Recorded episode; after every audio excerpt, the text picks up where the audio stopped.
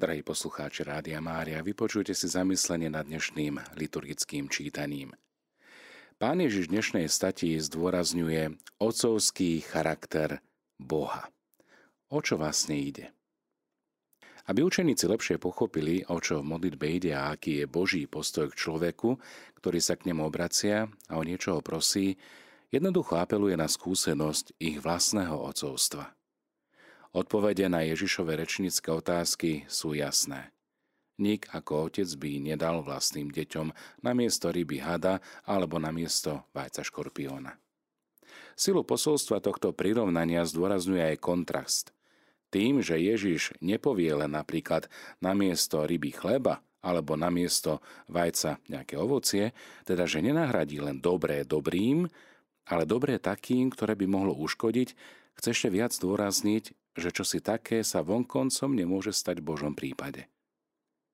Ak človek, ktorý je zlý, nedá svojmu dieťaťu niečo zlé namiesto dobrého, o čo viac to platí v Božom prípade, ktorý jediný je dobrý s veľkým D, ako hovorí aj pán Ježiš v Lukášovom evaneliu v 18. kapitole.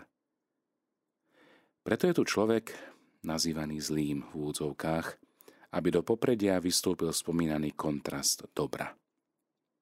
Ak je človek zlý, dalo by sa čakať, že aj daruje niečo zlé. Ale ani človek, ktorý je tu nazývaný zlým, nedá svojim deťom niečo zlé namiesto dobrého, ako by sa to mohlo povedať o dobrom Bohu. Je to teda lekcia nielen o Bohu Otcovi, ale o Bohu dobrom Otcovi.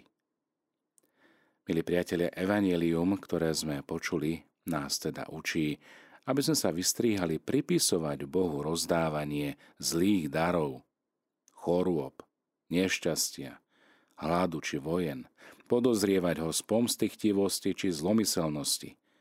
Toto je veľký omyl. Boh dáva vždy dobré dary a podľa Lukášov Evanielia je jeho najlepším darom Duch Svetý. Tým, ktorí ho prosia, Boh nemusí vždy dať presne to, o čo ho prosia ale nikdy namiesto toho nedá niečo zlé. Zlo vo svete rozsieva zlý, no Boh vždy dáva svojho ducha, ducha svetého. Tohto poznávame ako tešiteľa, radcu, obhajcu. A je to on, kto vystrojuje učeníka mocou z výsosti. No a potom je ten učeník verný, potom je schopný zostávať v Bohu, čiže verný svojom povolaniu. Túži a chce byť svetkom o týchto veľkých božích skutkoch. Ako to aj Ježiš hovorí po svojom zmrtvých staní, budete mi svetkami až po samý kraj zeme. A veľmi pekne to zase ten istý autor Lukáš opisuje v skutkoch apoštolov. Vráťme sa ale k dnešnému minipodobenstvu o žiadosti priateľa k priateľovi – toto podobenstvo nás pripravuje aj na záverečnú časť a tiež napomáha zdôrazniť už spomenutý rozmer Božího charakteru odcovstva a zároveň aj spôsob, ako Boh vypočúva naše modlitby. Mohli by sme tiež povedať, že táto časť odpoveda na otázku, prečo by mal Boh vypočuť naše modlitby. Zámerne je použitý vzťah medzi dvoma priateľmi. Už len na základe takéhoto vzťahu by sa mohlo očakávať, že priateľ priateľovi v núzi pomôže. No namiesto toho jeden vypočuje toho druhého len kvôli jeho neodbytnosti. Čo si také sa môže stať medzi priateľmi, samozrejme, ale nikdy nie vo vzťahu otca a syna, či céry. O to viac nie v prípade otca, ktorým je Boh.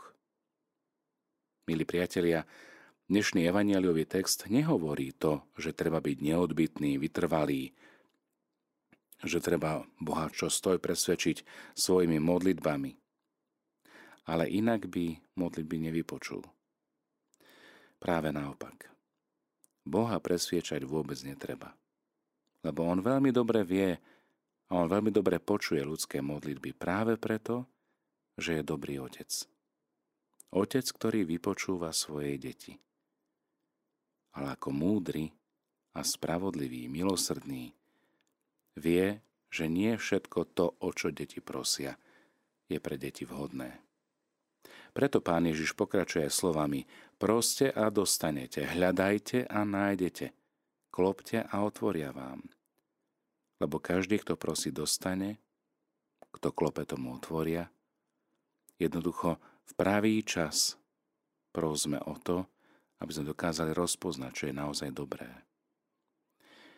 Milí priatelia, známy kresťanský filozof Juraj Šúst v zamyslení na dnešné evanelium píše tieto myšlienky.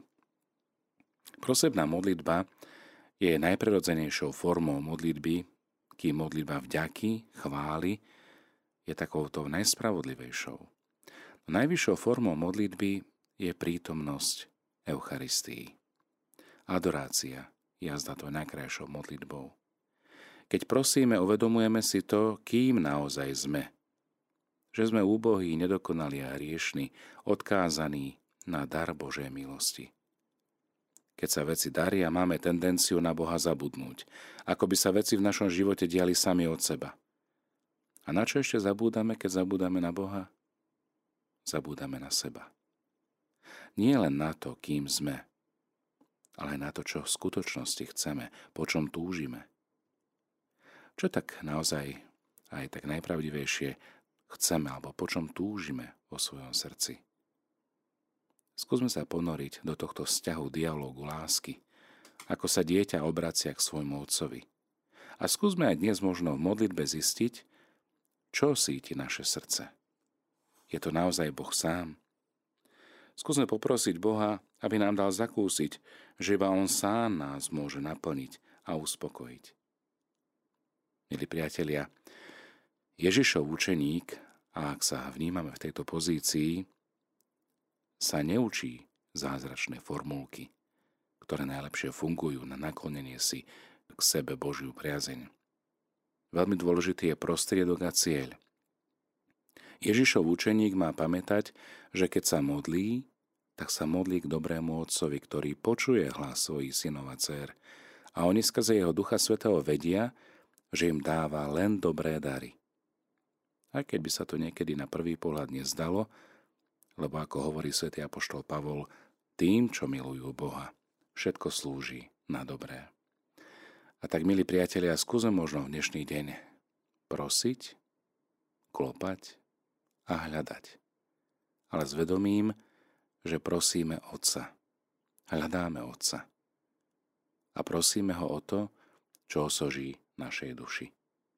Aby sa nám to spoločne darilo, tak skúsme možno aj v tejto chvíli, tento ranný čas, zamerať svoju pozornosť na Božie slovo.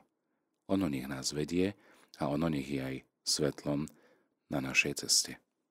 Aby sa nám darilo, i nám pomáhaj Božie požehnanie.